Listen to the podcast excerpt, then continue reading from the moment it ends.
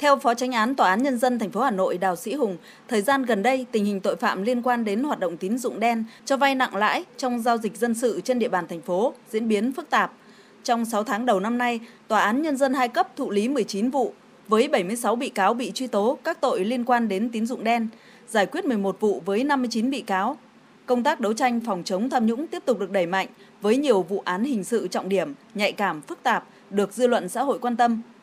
Đặc biệt là các vụ án kinh tế tham nhũng nghiêm trọng, phức tạp thuộc diện Ban Chỉ đạo Trung ương về phòng chống tham nhũng chỉ đạo đã được Tòa án Nhân dân thành phố Hà Nội khẩn trương nghiên cứu hồ sơ để đưa ra xét xử kịp thời, nghiêm minh, đáp ứng yêu cầu chính trị của địa phương. Tòa án Nhân dân hai cấp thành phố Hà Nội đã giải quyết được nhiều vụ án hình sự trọng điểm, nhạy cảm, phức tạp, được dư luận xã hội đồng tình ủng hộ. Điển hình như vụ án Nguyễn Quốc Anh và đồng phạm bị truy tố về tội lợi dụng chức vụ quyền hạn trong khi thi hành công vụ xảy ra tại Bệnh viện Bạch Mai. Về nhiệm vụ sáu tháng cuối năm, Phó Chánh án Tòa án Nhân dân thành phố Hà Nội Đào Sĩ Hùng cho biết: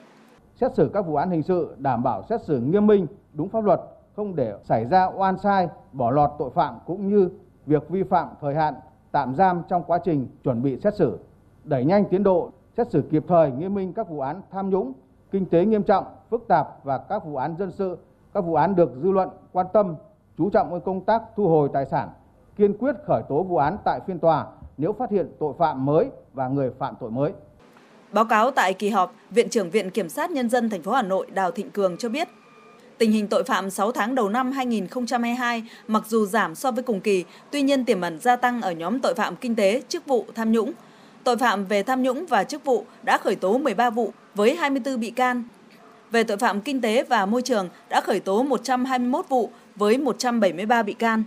sáu tháng cuối năm, Viện Kiểm sát Nhân dân thành phố Hà Nội tiếp tục giải quyết đúng pháp luật các vụ án vụ việc thuộc diện chỉ đạo của Trung ương và Thành ủy. Tăng cường kiểm soát hoạt động tư pháp trong lĩnh vực dân sự, hành chính, kinh doanh, thương mại, lao động và thi hành án. Kiên quyết kháng nghị, kiến nghị đối với những việc giải quyết không đúng của các cơ quan tư pháp nhằm bảo vệ quyền và lợi ích hợp pháp của nhà nước, doanh nghiệp và của công dân. Phối hợp chặt chẽ với các cơ quan tư pháp để giải quyết đúng pháp luật các vụ án, vụ việc phát sinh mà dư luận quan tâm, các vụ án, vụ việc theo chỉ đạo của Trung ương và của Thành ủy.